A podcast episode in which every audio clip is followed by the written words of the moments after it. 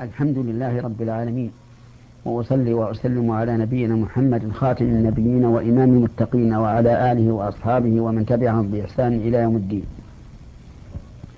أما بعد أيها المستمعون الكرام نبدأها بقول الله تعالى ولما برزوا لجالوت وجنوده قالوا ربنا أفرغ علينا صبرا وثبت أقدامنا وانصرنا على القوم الكافرين. برزوا وجنوده ظهروا. والتقى الجمعان لجأوا إلى الله تبارك وتعالى بالدعاء.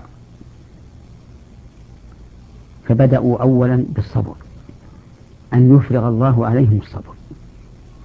والإفراغ في, في, في الأصل صب الشيء على الشيء. والمعنى أن يعمهم بالصبر. عموما كاملا. ثم بعد ذلك تثبيت الأقدام. يعني الوقوف أمام العدو بحزم ونشاط وقوة فلا فرار ولا انصراف. الثالث وانصرنا على القوم الكافرين. وهذا هو الغاية. أن ينصرهم الله على القوم الكافرين وذلك بالاستيلاء, عليهم والظهور عليهم حتى يخذل الأعداء. فهزموهم بإذن الله. لما لجأوا إلى الله عز وجل وسألوه هذه المطالب الثلاث استجاب الله دعاءهم. فهزموهم يعني أصحاب طالوت بإذن الله عز وجل أي بقضائه وقدره. وقتل داود جالوت. وكان جالوت زعيم العدو فقتله. وإذا قتل الزعيم زعيم القوم حصل الفشل والانهيار وتولوا الأدبار.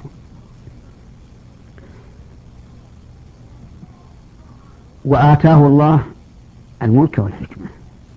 يعني آتى الله داود الذي قتل جالوت الملك والحكمة. فكان ملكا نبيا. ملكا لقوله آتاه الله الملك. نبيا بقوله آتاه الله الحكمة وعلمه مما يشاء. ومما علمه ما ذكره الله تعالى في قوله وعلمناه صنعة لبوس لكم لتحصنكم من بأسكم. ولولا دفع الله الناس بعضهم ببعض لفسدت الأرض.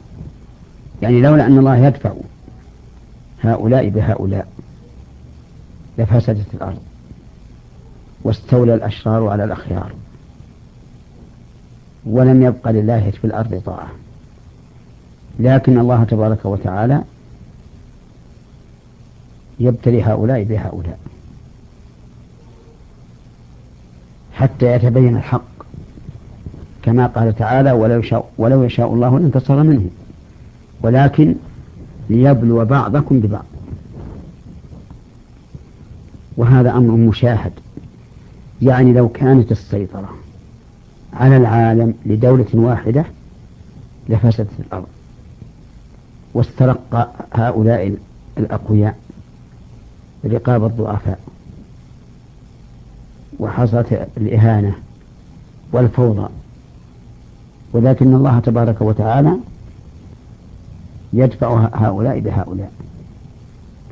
وقد بين الله تعالى نوعا من هذا الفساد في قوله ولولا دفع الله الناس بعضهم ببعض لهدم الصوامع وبيع وصلوات ومساجد يذكر فيها اسم الله كثيرا. ولكن الله بحكمته يتفضل على الجميع. فهو ذو فضل على العالمين. يدفع بعض بعضهم ببعض حتى تستقيم الأمة وتقوم الملة. في هذه الآية والتي قبلها فوائد منها أن الإنسان ينبغي بل يجب عليه عند الشدائد أن يلجأ إلى القادر على تفريجها عز وجل وهو الله. لقوله ولما برزوا لجالوت وجنوده إلى آخره. ومنها أن الإنسان إذا لجأ إلى ربه وعرف قدر نفسه رحمه الله وأجاب دعاءه. لقوله تعالى فهزموهم بإذن الله. ومن فوائد الآية الكريمة أنه لا يقدر أحد على الصبر إلا بتوفيق الله. قد يكون الإنسان أشجع إنسان وأصبر إنسان وأقوى إنسانا وأحزم إنسان فإذا أصيب بمصيبة خارت قوة.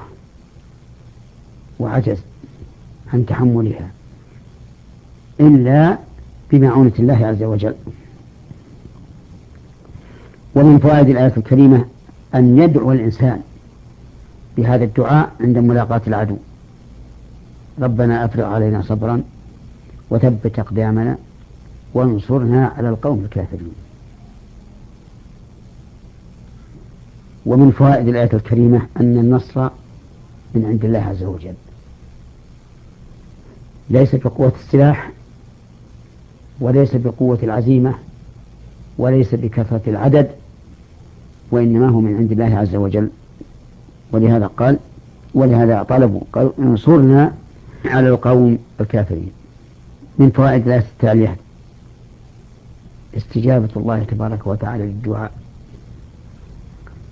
وهذه يترتب عليها فائدة أخرى. وهي علم الله عز وجل. بحال الداعي.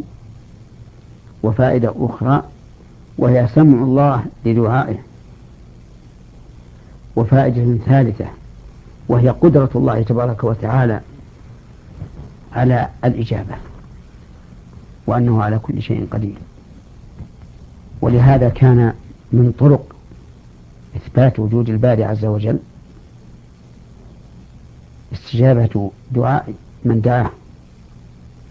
كما قال تعالى أمن يجيب المضطر إذا دعاه ويكشف السوء ويجعلكم خلفاء الأرض أإله مع الله.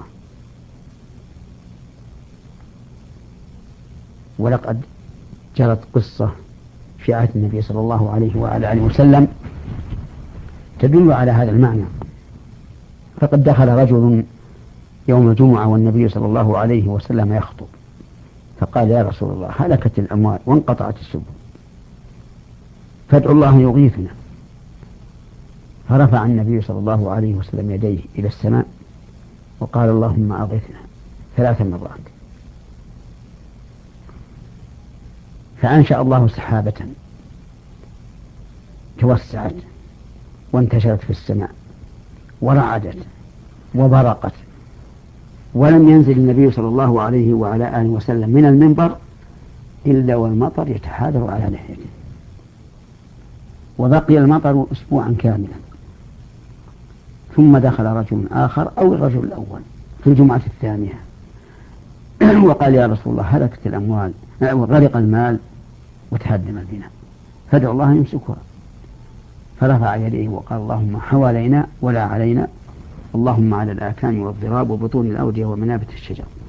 فرأى الصحابة رضي الله عنهم السحاب يتمايز في الحال. فما يشير النبي صلى الله عليه وسلم إلى ناحية إلا انفرجت. وخرج الناس يمشون في الشمس. وهذا يدل دلالة واضحة على إجابة الله تبارك وتعالى دعاء المضطر وأنه تعالى على كل شيء قدير. ومن فوائد الآية الكريمة إباحة قتل العدو الكافر. لقوله وقتل داود جالوت وهذا في مقام المدح والثناء. ومن فوائد الآية الكريمة أنه ينبغي الحرص على قتل قائد العدو.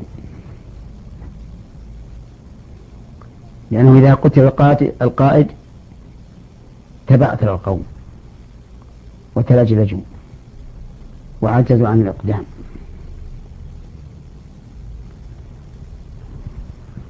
وإلى هنا ينتهي بنا الكلام على هذه الحلقة. وإلى حلقة قادمة إن شاء الله. والسلام عليكم ورحمة الله وبركاته.